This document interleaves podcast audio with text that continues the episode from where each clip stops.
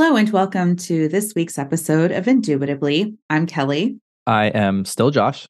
Nothing has changed in the last week. No, but occasionally people do need a reminder of who we are because I think we forget to say our names sometimes. Most of the time. Maybe. well, nothing's changed with us, but the world is going absolutely crazy this past week. Yeah, there have been a few things in the news that have been especially wild. Like just a couple hours ago, apparently Trump thinks he's getting arrested on Tuesday.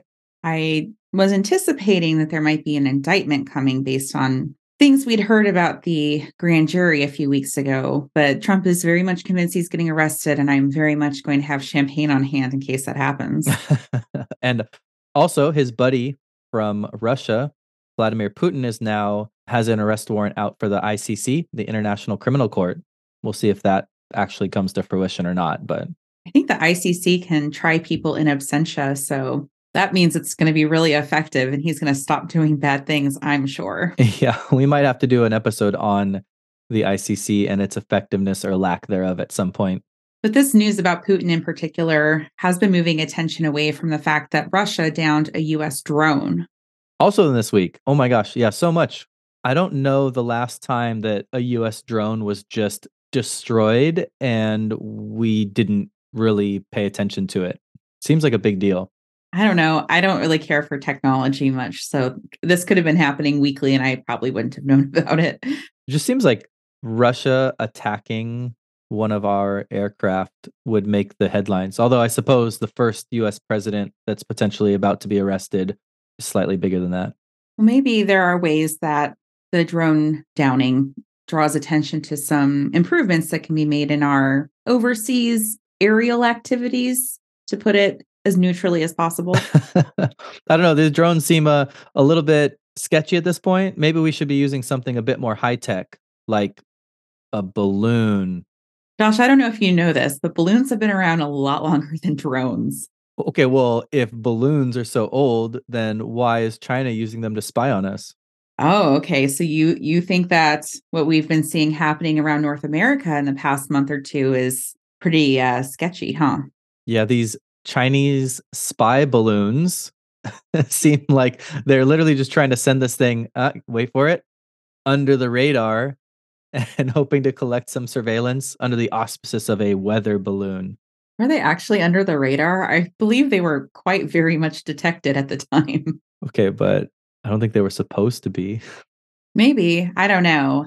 But we saw what we believe may have been weather balloons or research balloons or perhaps spy balloons across parts of especially the United States. So Montana, North Carolina in particular. And one of them even got, well, at least one, maybe more, got down by US military planes. Mm-hmm. This seems straight up out of a like 1950s war movie, sending balloons to attack your enemy planes versus balloons, the final showdown.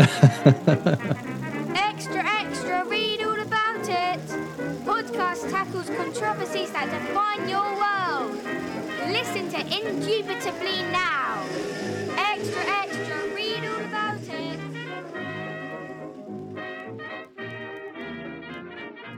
Actually, though, when I read the news about these Chinese spy slash weather I suppose what you called them research balloons could be a neutral term that could apply to either one. So we'll call them when these Chinese research balloons came across the news, I was a bit worried about you. Worried about me? Yeah, you're in Oregon. Yeah, Oregon is like pretty chill, except for like Eastern Oregon. But we, we're not talking about occupied federal lands right now. Do you know Oregon's history with balloons? I barely know Oregon's history whatsoever. I attended elementary school in California, so I don't know what what what happened. Well, history lesson for you and our listeners. Did you also know that during World War II, there were actually six Americans that were killed on US soil? I had heard something to the effect that there were a couple of American casualties on US soil during the war. I don't think I knew it was six people, and I don't think I knew where it was either. So it was in Oregon. It was a pregnant woman and five children, and they were at a picnic and they were killed by guess what? They were killed by a very small nuclear bomb. No. Now, I'm guessing that you're talking about balloons since that's what you've been talking about for the last five minutes. They were killed by balloons. So in this case, it was the first, I guess, arguably, but first successful intercontinental weapon. And these are balloons that were launched by Japan during World War II across the ocean, sent to the United States. And I think the strategy was whatever happens, happens, but we hope it lands on somebody.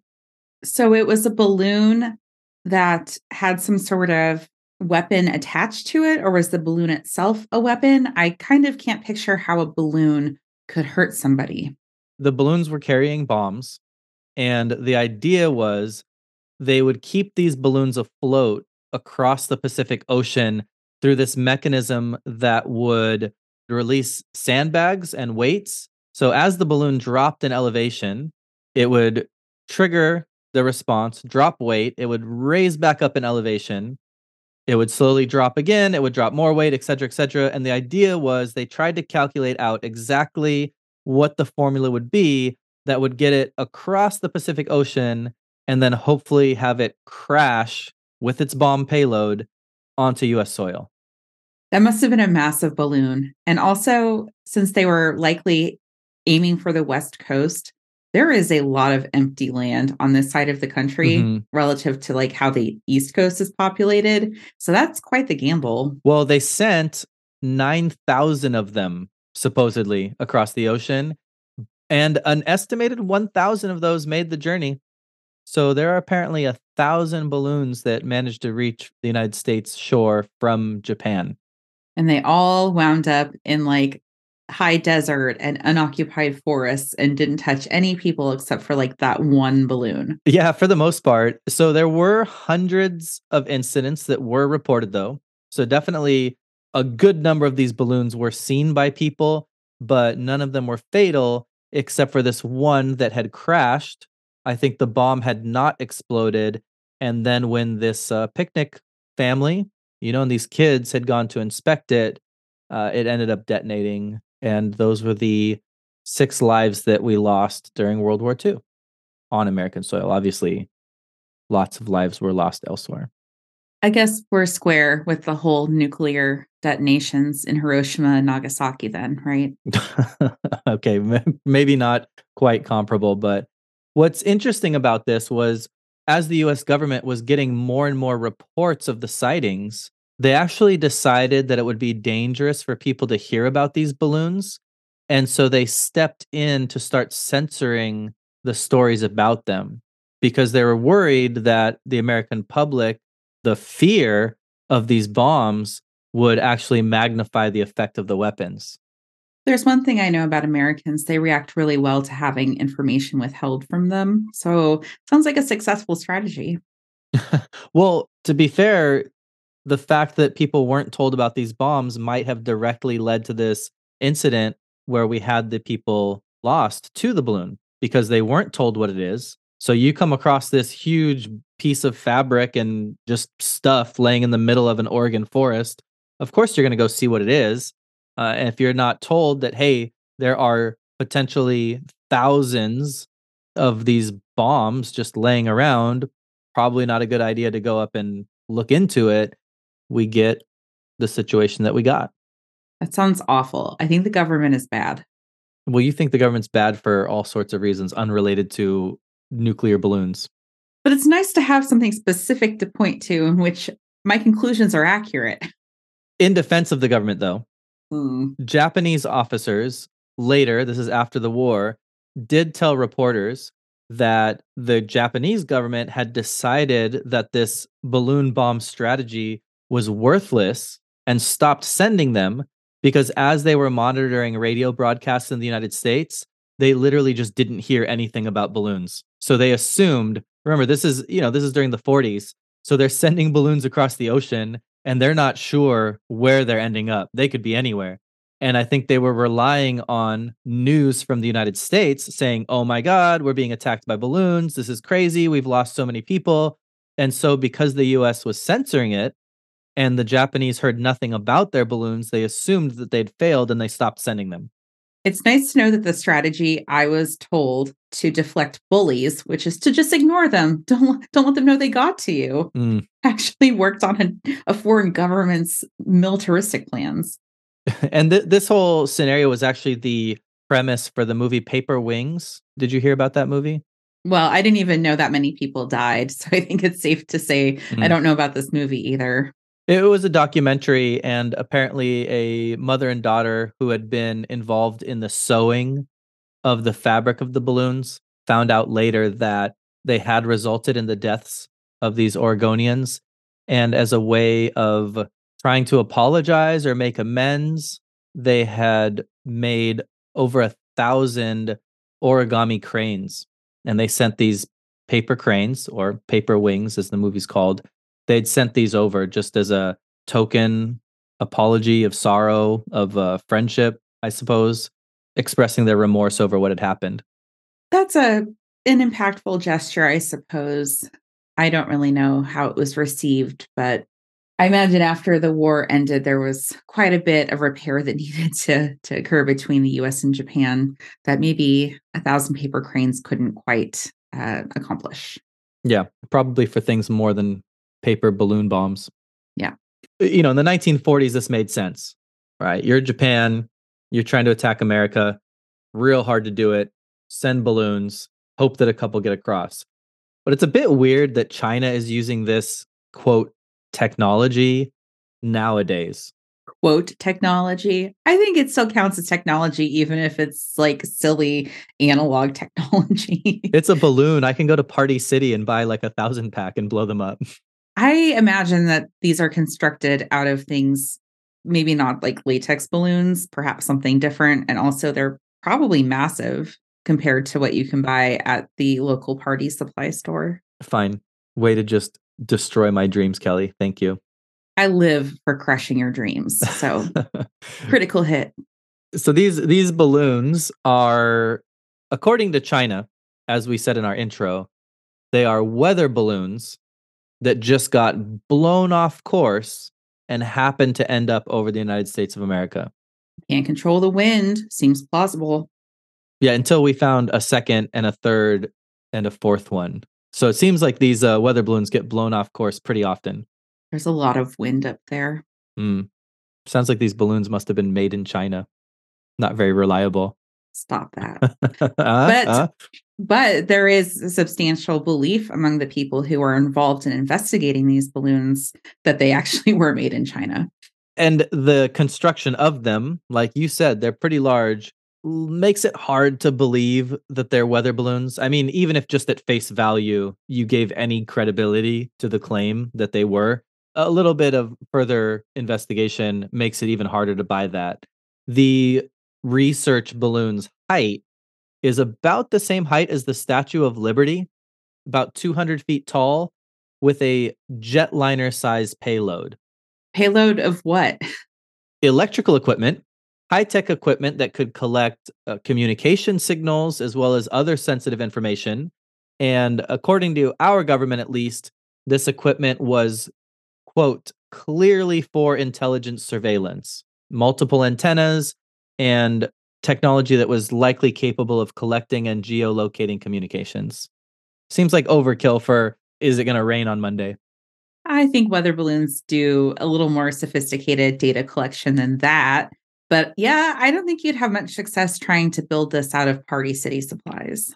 and then beyond that, the video of the balloon did show small motors and propellers that would allow China to actively maneuver the balloon over specific locations, which makes it a little harder to believe that it just happened to end up over US soil, a, a weather balloon gone astray. I wonder how much control they had over steering it if it wasn't actually an aircraft, though. Even with motors and propellers, the wind, especially the higher you get in uh, the atmosphere, is pretty strong. Is there a chance that it was just kind of a fluke? I would say no. You look at the advanced technology on board, you look at the fact that it was steerable. You think if you make a balloon and you put navigational equipment on it, you would make sure that that navigational equipment could deal with wind. It's not like, oh shit, we sent a balloon up and there's this thing in the atmosphere called wind. We totally didn't see that coming, didn't prepare for that. But on top of that, I think if you look at where the balloons ended up, it doubles down on this suspicion that they were there with malicious intent. Just because they were over the US? Mm, not just the US, but they were over very specific parts of the US. So one of them, for example, was shot down over Montana in a region that is home to the Malmstrom Air Force Base, where there are about 150 silos for intercontinental ballistic missiles, including the nuclear capable Minuteman 3. This is much more advanced than the Minuteman 2, by the way. Minuteman 2, the, the sequel to Minuteman 1. Right. But this is Minuteman 3, The Revenge. Fitting.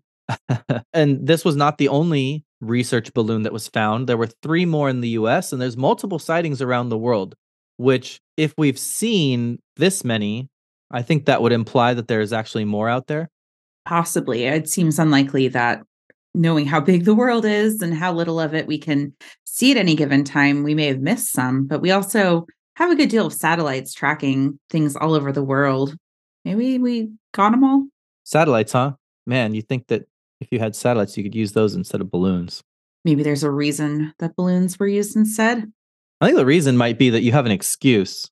Like if you find a satellite that's spying on you, uh, it's obviously a satellite. It's obviously spying. If you have a balloon, maybe they could be like, "There's no way we would use a balloon to spy on you, is there? That would make no sense whatsoever. Of course, it's here for weather." Well, I heard because I do read some news occasionally. I heard that the suspicion was that China had selected balloons for this because they are cheaper than satellites. And in order to launch a balloon like this, you do not have to literally go to space to do so. Fair. Maybe it's a kind of like the Japanese experiment. Maybe it's just we're going to send these things over there and hope. And if it works out, great. And if not, we didn't really sink much cost into it. And we're not going to look that bad. US isn't going to get super mad if there's a big ball of air floating over its border compared to a drone, for example? Very probably. What makes this more complicated is just last month, the US, so there were a couple of these things. One was shot down over Alaska, one was shot down um, in Canadian territory, actually. Last month, the US called off the search for these flying objects. So it said it was unable to find any debris. And if we've given up on the search for it, maybe we'll never know what they were. But that just seems strange to me. Are we starting to think maybe the search continued and we're just not being told much about it? Yeah, I mean, come on. We're obviously tensions are high with China. There are these balloons coming across our border. We're told that they're spy balloons by our government. And then our same government is basically telling us, yeah, you know, we couldn't find them, so we just gave up. It's not a big deal. Echoes of the Japan balloons, obviously, but also like echoes of other secret things the government does, like Roswell and shit like that. no, it, exactly. Though it it makes you wonder when we're talking about spycraft and intelligence and how that interplays with war and how this sort of information affects the general public you have to ask the question are they making the same decision that they made you know 80 years ago where they just came to the conclusion that the public is better off not knowing. And so they say, yeah, we just stopped looking. Some of the public that might be true for, but for like you and me, we deserve to know. We can handle it. For sure. And our listeners, obviously. Of course. Yeah. The very fact that you listen to Indubitably shows that you all could handle hearing the truth from this government. So, what do you believe, though? Two parts to that. One, do you believe they're spy balloons or not? And two, do you believe that our government legitimately gave up the search for it? Or do you believe that this is a strategic decision on our government's part to just say, hey, we don't want China to know if we found them or not. We don't want our people to be worried about them. Any number of reasons they might hide the truth from us. Well, you know how cynical I am and also how weighted the question probably was. yeah, kind of. Uh, so one, yes, I I do believe that the balloons could have been used for spying. I think that because of the technology used and how much smaller technology is and how much those balloons may be able to carry. They may have had multiple purposes, one of which may have been espionage. Maybe they legitimately were collecting weather data too. Who knows? But like that seems like an efficient way to maximize your resources. So, yeah, I think it's very plausible that they were for spying. And then as far as the US government hiding information from us, of course I believe that to be the case. I've I've believed that probably since I became aware of the fact that the US government was not as pristine of an institution as we are all led to believe in like third grade. Okay, but this specific information, like obviously the government is hiding some information from us, but do you think in this particular case, Alaska's a big place, a lot of snow, balloons are white. Do you think they were unable to find them, or do you think they're lying about this in particular? Can't know for sure, but I'm leaning towards we're being lied to for this particular case there are probably some major implications if the government were to be honest with us about these particular balloons that could affect trade relationships with China. Perhaps people would start boycotting Chinese made products or um, businesses and services that come from China. It could potentially raise tension with China as well, which is not necessarily an absent factor with the US's relationship with China. So I can see many reasons that even if they were spying on us and we found the data that confirms it, the US government would have an interest in making sure that nobody heard about it. Mm. I also just find it weird. Speaking of surveillance and spying and this sort of technology, we have drones and we have satellites that can comb basically every inch of the world. And the fact that we know where this thing was shot down, you're telling me that a 200 foot balloon being shot down over a specific location, we're not able to identify that. We're not able to find it after the fact. It seems a little bit weird to me. A little bit too convenient. Maybe it got snowed on. Snowden? Snowed on in Alaska. Snowden's in Russia. Yeah. So let's assume that they are lying. I think the next thing we would ask is if they feel like the lie has proper reasoning behind it, there's obviously some motivation for why they would want to be lying that seems reasonable. Do they have a responsibility to tell us or is it okay that they're hiding things from us? And and therefore maybe as a extension of that also hiding things from China. Yeah, if they tell us about it, we're definitely going to either tell China or China will hear about it. So maybe it's not necessarily, and this is me giving a lot of credit to the US government. Maybe it's not necessarily keeping information away from Americans. Maybe it is keeping information out of circulation altogether to keep it away from foreign powers that they're suspicious of. Hmm. They did eventually release the data about the Japanese war balloons. Do you think that's something that could happen here? Is in the short term, it's important that China doesn't know how much of their equipment was recovered, what we know, what we know that they know, what they know that we know that they know. I'll stop there. Okay, I was getting a little dizzy. That was for a very specific conflict, which had a very defined start and end to it as well. The way that the US is operating internationally, especially as it relates to China, is kind of an enduring, for lack of a better term, minefield. And there may be reasons to keep this information guarded in perpetuity as a result. What's interesting to me, though, and this is not just when it pertains to spycraft, but I suppose war in general, is if we are a democracy, sort of like the Patriot Act, theoretically, we should have a say in what policies and actions our governments take. But giving us a say makes it impossible should we decide, yes, this is something that we want hidden as soon as you give us a say in it, obviously that's that's off the table. So it's sort of a hard decision to make to put aside the cynical Josh and Kelly for a second. If you are in the government and you do think that there's a good argument to be made for withholding information from the public, you can't give the public the ability to help in that decision, or you've obviously given them the information and then it's too late. Right. This is a representative democracy. And that is done in part because it's just more efficient that way. We as individual citizens don't need to vote on literally everything. And therefore, we don't need to read all of the data and evaluate it ourselves. So, in trusting that our representatives are ensuring our best interests are upheld, we also give them the ability to keep things from us that could uh, potentially harm us. Now, I do think the US government goes overboard with that, but there are probably some things that it would be dangerous for us to know about. And it is a legitimate practice of the government to keep that information concealed for the time being. We just don't have the ability to arbitrate that ourselves. I guess in my mind, I just think that it's a bit rich for a population who only remembers stuff for like three days to demand this information. We have a right to know. We need to know. Okay, cool. We found out. And then two days later, we totally forget about it. But the damage in terms of the Chinese government in this particular case, knowing what we've found out and getting the intel about their intel, that sort of damage is irreversible. Hey, I remember the balloons, and Pepperidge Farm remembers the balloons, and I think that's beautiful. Oh my God.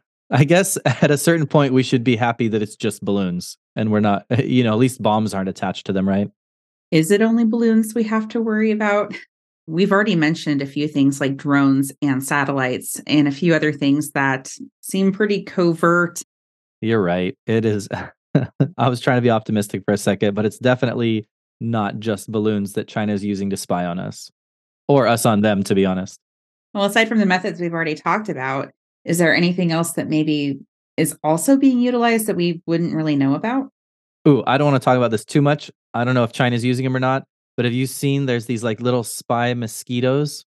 No, I'm very allergic to mosquitoes. So now I'm like doubly afraid of them. So they made little straight out of like a James Bond movie these little mechanical mosquitoes with cameras and microphones, and they can fly around and gather information. That to me is scarier than a balloon. It's wild that technology is able to get that small. uh, I don't like it. And I'm surprised that you haven't heard about this, but you know the number one way that the US is apparently scared of China spying on us? Mm, aside from like satellites and stuff? And spy mosquitoes, yes. I can't imagine there's something much bigger than like satellites and drones, honestly. Kelly, I'm disappointed in you. You are like number one potential perpetrator of this particular method of espionage. Or are you talking about something like social media like TikTok? Yep, it's the TikToks. Well, good luck getting any information of value from anything that I do on there. well, but did you see that the US government is actually threatening to ban TikTok in the United States. I've heard talk about this. It happens like once a year, honestly. Oh no, TikTok is a security concern. Download all of your videos from there before they shut it down for good. And I think they've actually done it a couple times before I really got active on it. And then yesterday, Biden appears in a TikTok video. So we're talking out of both sides of our mouth here, I think. Yeah, I'm not saying that our rhetoric when it comes to TikTok is consistent, but there is at least more serious talk about banning the app if it doesn't at least in part divest itself from the Chinese companies that back it. It seems a little strange to specifically go towards TikTok and the fact that it has Chinese ownership when there are many companies that Americans interface with that also do a lot of work in other countries as well. And again, there's really not much of value for intelligence. Not to say that I'm stupid, but I have seen some stuff on TikTok. I follow a doll that speaks with a smoker's voice and talks about making banana bread. I don't think that China is interested in that. Is this some kind of weird Chucky account? Okay. His slash her name is Jasper. And if you get it, you get it. And I don't think you're going to get it. No, I don't get it. but uh, so TikTok might be a bit of a stretch, and that might just be rhetoric and, and a bluff coming from our government. But there are very real bans on other types of Chinese corporations, specifically in the communication field, things like Xiaomi or Huawei, where Huawei phones and communication equipment is actually banned in the United States to varying degrees. We're still able to purchase those if we really want to, though, aren't we? Well, you could, for example, buy a Huawei phone off of Amazon, and there are US service providers that would be compatible with that phone. You could go to AT&T, you could go to T-Mobile, to a certain extent Verizon provides service for Huawei phones. So there are some restrictions but you could get around it. But other types of communication equipment like radio towers for example have been blocked by the US government. China has not been allowed to build these sorts of structures in the US. I bet China's a little bit irritated by that. Yeah, I mean, I think they're probably like, well, we tried. Well, if they've got our TikToks, what else could they possibly need? and that's not the only effort that China slash Chinese corporations have made towards becoming more present on US soil. There are a lot of links between Chinese corporations and the government itself, which makes a lot of these relationships a little more tricky to discern and maybe that speaks to the reason that the US is skeptical of Chinese companies having more of a presence here. Mm. To be fair, we're trying to do the same thing. I can think of multiple cases where the US government has tried to get information about users from companies like Apple or companies like Google. And here, at least, the companies have basically rejected that over privacy concerns. In China, companies like Huawei or Xiaomi don't have that same luxury. They are basically intrinsically tied with the government to large extent. Even when US companies like Apple are quote unquote protecting our data, they still have a lot of it and they use it for their own purposes to find out more about us, to market to us, to spy on us, perhaps. So, it, is a corporation operating out of China really that much different than a corporation operating out of America? Yeah, I guess to a certain extent, I think that Apple or Google has more ability to influence my life with my data than China would. Do you ever think of something, just think about something, and then you see a targeted ad for it the next day? Yeah. Yeah. Well, you've heard the story of the girl that sued Target. Oh, yeah. Because Target knew that she was pregnant before she did. Before her dad did. Mm-hmm she knew she was pregnant, but because she was using her credit card to buy things, there was a promotional thing sent to her house, and she lived with her dad at the time. And in it, there were coupons for things like baby supplies, like diapers and whatnot. And the dad flipped out. Why is Target marketing pregnancy to my teenage daughter? blah, blah, blah. I'm a big, scary patriarch. And then it turned out she was actually pregnant. Companies are able to make wildly accurate predictions off of seemingly unrelated types of purchases or trends on behalf of a consumer. In this Target case, for instance, they know that when women start buying larger quantities of unscented lotion, or supplements like calcium, magnesium, and zinc, or extra large bags of cotton balls alongside of hand sanitizers and washcloths, it is a signal that they could be getting closer to a delivery date. None of those things are directly related to being pregnant. Yeah, like she could just have eczema. Yeah, or just germaphobe. Very valid position to take these days.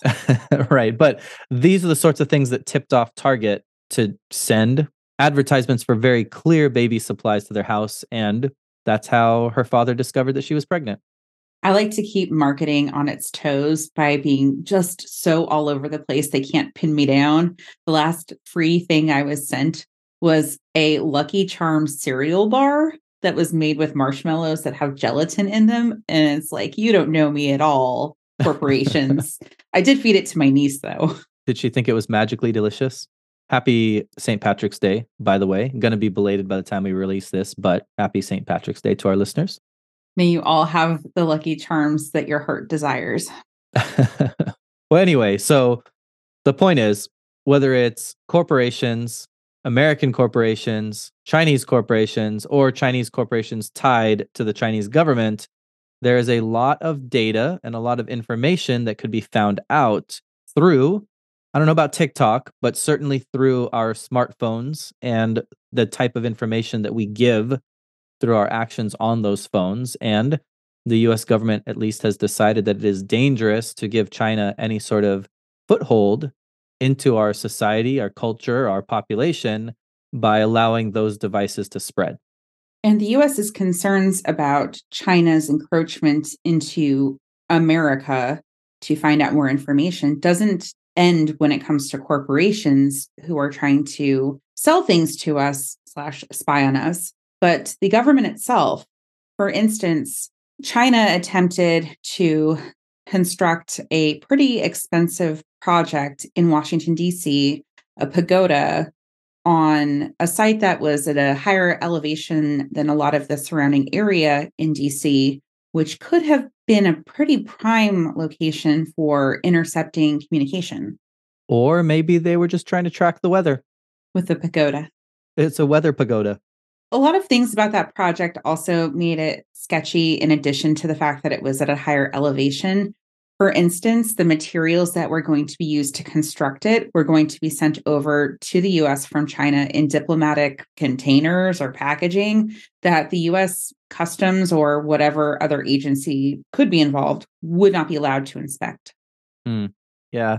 Some of this stuff seems a little bit overly paranoid. TikTok. That one seems like it might be a valid choice. I think that the fact that China said you can't inspect it made them want to inspect it even more.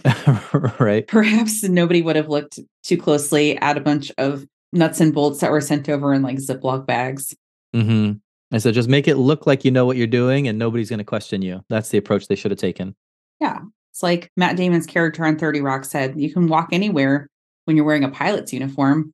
I've been inside the White House when the Obamas were sleeping.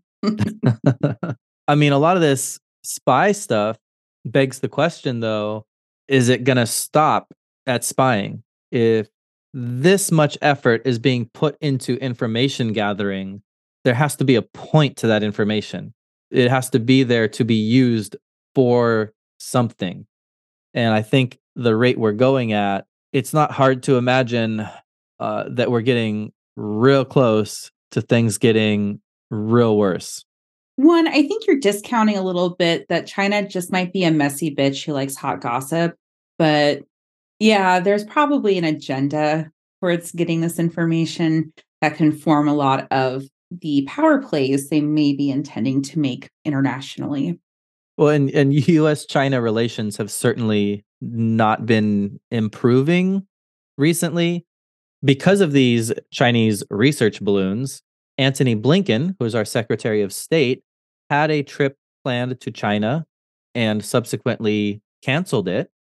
That'll show them if you send weather balloons over our border, we're not going to visit you. Oh no, we don't have to prepare for company. What a punishment. Spoken like a true introvert. yeah, got me. And, uh, you know, recently I can think of other examples where visits or non visits by foreign officials made kind of a big stink. I'm thinking of Nancy Pelosi going to Taiwan. That was pretty controversial. hmm And China as a country is very big on symbolism. What does that action signify, even if the action itself wasn't that big of a deal? If China has this much of a concern about gathering data on us and knowing what China prioritizes in terms of context and gestures and symbolism, as you've said, they are probably scrutinizing everything that we do or everything that our officials do to look for indications of how we think and feel, and then anticipating their next move based on that as well. And I think it's important to note at this point that the setting for all of this is a world in which the United States, over the past decades, has been the world hegemon militarily, politically, economically. And we're coming to a point now where, as US control, arguably, maybe not arguably, is waning, Chinese control, definitely not arguably, is growing. And we are not too far off of the point in which China will slash is trying to replace the United States as the world hegemon. And so that's sort of the backdrop for all of this spying and gesturing, etc. And it's what makes these efforts so impactful geopolitically or economically or dare we say militarily. Do you think that we're getting to a point with all of that being understood, do you think we're getting to a point where all of the talking and all of the symbolism could potentially turn into concrete action? Possibly. The United States does seem to have a fear of China being a global superpower. Whether or not that means that it is actively challenging the United States, just the fact that it exists in such a prominent way and a, a growing way scares the United States. But there are other tensions that are informing a lot of the behaviors between these two countries that do have more of a diplomatic and military purpose or undercurrent that make it not just about, oh, China's got a bigger economy than the US now. It's a little more scary than that. But I think that the economic component of this is an important one to understand. And maybe this is where some of that information gathering from things like TikTok are important because who wins the economic war, if you want to call it that, and if, if that is a thing that's happening, who wins the economic, certainly competition, does set up to have an advantage in these other things, these geopolitical competitions or military competitions. For example, we will talk about Taiwan. We did a full episode on Taiwan. You can check that out. And the semiconductor industry inside of Taiwan is a huge concern that has implications for smartphones, speaking of Huawei or Apple, etc. It has implications for the automotive industry. And so winning the economic war because of those ramifications it has on very vital goods and technology also gives an advantage in a real war. That almost makes it seem like China is attempting to win the global economic battle with the intention of it being a strategic placement for an actual militaristic battle when it seems to me that it's just more incidental. The fact that, that china has been growing as an economy and it has been for you know basically as long as we've been aware of it that has just been trying to get china positioned well for itself and for its people not necessarily because it wants to take down America. Okay, but if something like a smartphone or even an app on a smartphone, if it has implications in terms of intelligence gathering as a spy tool, and it has implications economically, and it has potential implications militarily, do you think then that it's reasonable for the US to look into banning TikTok? Right? We kind of laughed about it as a an overreaction on the part of our government. But whether it's intentional or whether it's incidental, getting ahead of something like this seems like it might be a good idea. But what incentive does China have to really do much with that information? They don't want America to cease to exist because we're such a big customer base for Chinese products and services. I can't see a reason in which they would go on the offense with a lot of this I could see it being strategic towards furthering their business endeavors and economic goals. What does China have to win if America really loses? Well, when you say going on the offensive, so we have diplomatic posturing as maybe phase one of an international conflict. We have spycraft and information gathering as potentially phase two, an economic competition, phase three. And then if we were to move things forward, I'm not suggesting that China is going to directly attack the United States, but there's certainly opportunity for proxy wars. Taiwan being the premier example, but Ukraine being another example. To stay on Taiwan for a second, if China is able to gain enough power that in the event Taiwan does decide to try and become independent and China does go in and forcefully maintain their control of that region, if they have enough of an advantage on the United States, maybe the United States can't do anything about it, can't come to the aid of Taiwan as it has suggested that it might. Well, Taiwan definitely is a point of pride for China that seems to supersede their own economic and political interests. They want Taiwan to be a part of China officially, kind of at the expense of those goals in some cases. So it does seem reasonable that China would take information it has gathered and its economic stance to further its goal for retaining quote unquote ownership of Taiwan. Because all of these things are so interrelated, given the backdrop that we laid out before, if China's goal is just to be able to say, hey, we are the new world superpower, really anything it can do to undermine the US is useful. And if they happen to be able to make some money, gain some information, etc., at the same time, cool. And I think that's where Ukraine comes in. So, in just a few days, Xi Jinping is supposed to be traveling to Moscow to meet with Vladimir Putin. And this is seemingly despite the ICC arrest warrant. And China has been providing non lethal support to Russia for its efforts inside of Ukraine, with Antony Blinken suggesting, again, our Secretary of State, that China might be exploring providing lethal support to Russian troops inside of the Ukraine. And China denies that. China denies it's going to be supplying weapons or has supplied weapons for this specific conflict. Well, maybe if we had some Apple cell phones in the pockets of Chinese workers in some of these weapons factories, we would know whether or not that's true.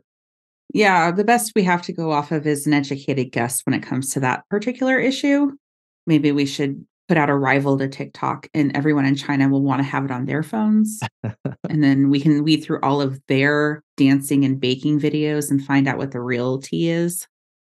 the one person that has posted a useful video or, or had their camera open at a useful time amongst the millions. There's a lot more people in China than than in the US. So the odds go up substantially that there's going to be something of value when they use our app.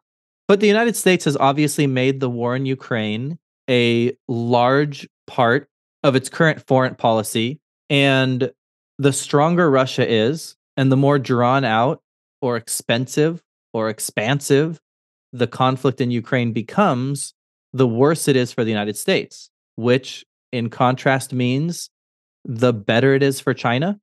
If we agree that there's a zero sum game, but do we think there is? I think in this case there is because the United States is being forced to focus in large part on this conflict and dealing with Russia. A lot of Biden's rhetoric has to do with Putin.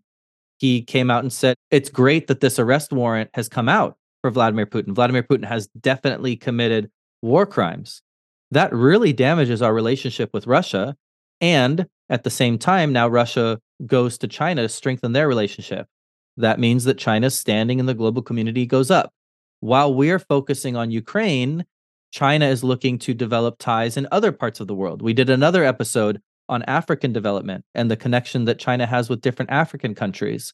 So, China, with minimal effort, providing minimal support to Russia and letting Russia do all of the work, is essentially waging an economic geopolitical proxy war with the United States over regions like Ukraine and Taiwan? I can see that even if it's not technically a zero sum game, the countries are behaving as if it is. That if one country is to do better, then necessarily the other country must be doing worse. Mm-hmm. And I think that comes to be because of how interconnected all of these things are. There's a reason that I think we can keep referencing we've done an episode on that and we've done an episode on that, is because all of these seemingly separate instances and theories, spycraft, nuclear weapons, sanctions, development aid, etc., etc., etc., all work in tandem to either raise or lower a country's standing in the world. Why can't we all just get along? Because I need my TikTok video to get more views than yours does. You don't even use TikTok, poser. that's true. That's true. I'm proud of it. what about I so I said it earlier, do we give any credit to the idea of a potential actual war with the US, not a proxy war, but China sending, even if it's just a balloon with a bomb, sending something to the US, killing a US citizen on US soil, or vice versa. The US government, US military harming a Chinese individual on Chinese soil. Any worry of that, this getting that far? Not in the traditional sense. I don't believe that the United States or China would find it in their economic interest to have an actual open hostile conflict like that. If we were to be in that position, we would necessarily have to stop buying Chinese products. There would be a blockade or an embargo or something that restricted buying anything from China because any of that money could therefore go to Chinese aggressions against the US. And similarly, there are still things that China gets from the United States as well like debt. Which we also did an episode on. We have an episode on that too. So there's just too much economic interconnectedness that makes it seem incredibly unlikely that there would be any sort of actual traditional war between these two countries. It's almost like the McDonald's theory on steroids. I think at this point, too, though, so hear me out here. I actually would argue that the US has more of an incentive to attack China than vice versa.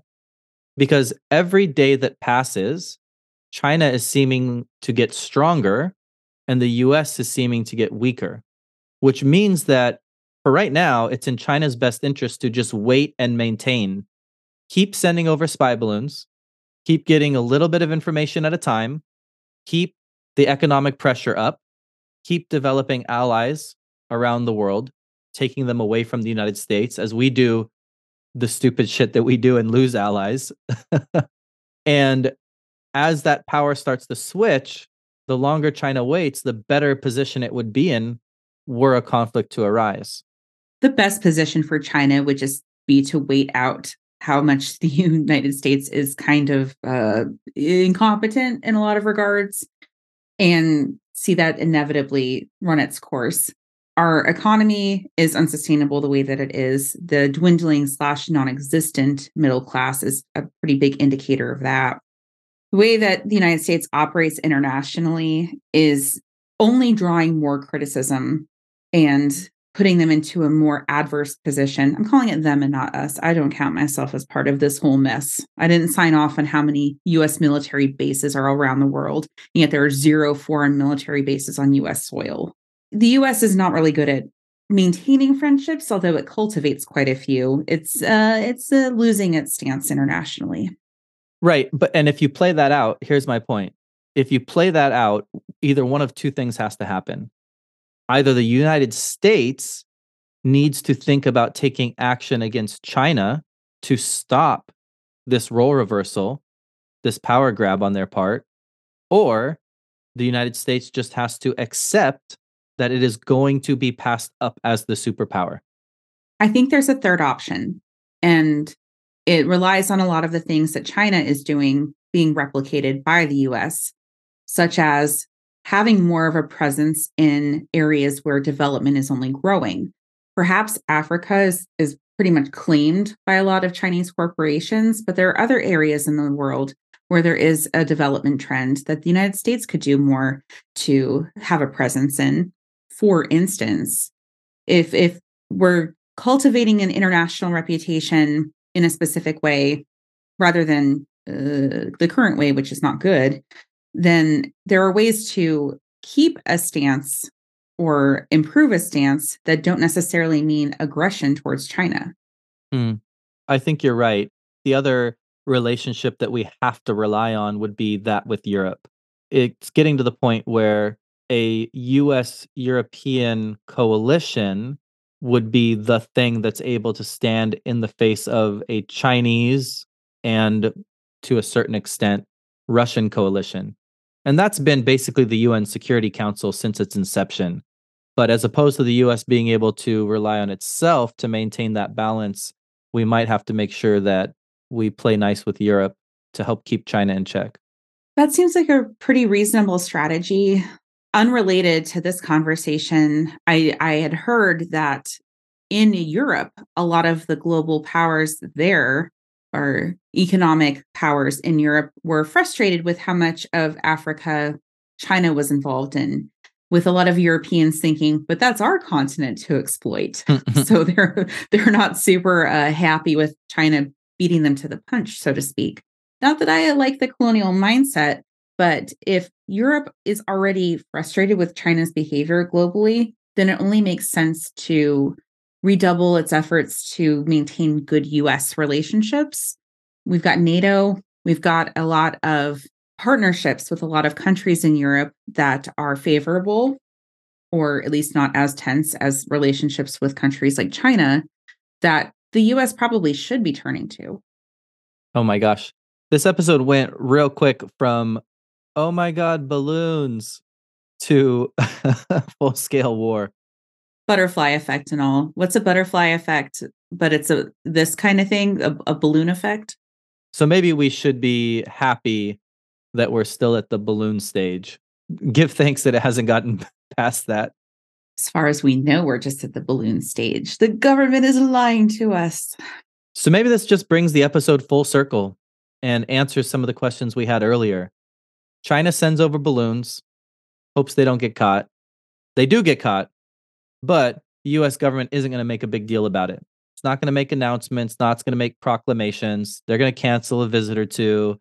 And we are just going to sit in a holding pattern where they send over balloons, we pop them, everybody goes about their business. And that's about as good as it's going to get.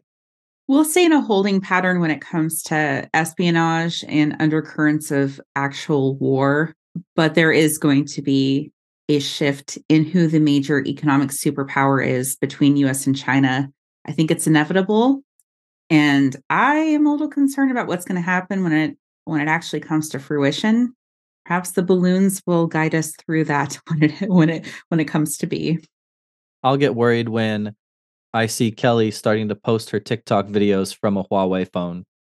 There's no way I'm ever quitting my iPhone as much as I hate American corporations slash every corporation ever. I just know how to use this phone already. and that's how they get you. They make sure things are simple so you can enjoy your life. You've got your 24 hour attention cycle. And by tomorrow, you'll all have forgotten that these balloons even exist. That's the American way, Josh. And I don't like you deriding it. but luckily for you, once you forget the balloons exist, next week we'll be back at you with another episode about a new topic for you to forget.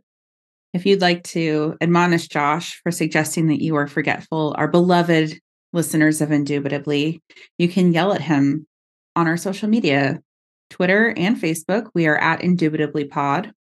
And I would happily pass on any insults that you send his way. Go ahead and insult me, Kelly. See what happens. I'm not going to come over to your place for my next visit anymore. Uh, good. the, the Antony Blinken strategy is not working for me. Nope. Uh, see, if you're antisocial like me, that's not really a threat. It's like a relief. I'm going to send balloons to you with snarky messages. If you want to waste your money being petty, go for it. It's like you and I are China in the US. I don't know which one's which, but I don't like that comparison. I, I don't know. I don't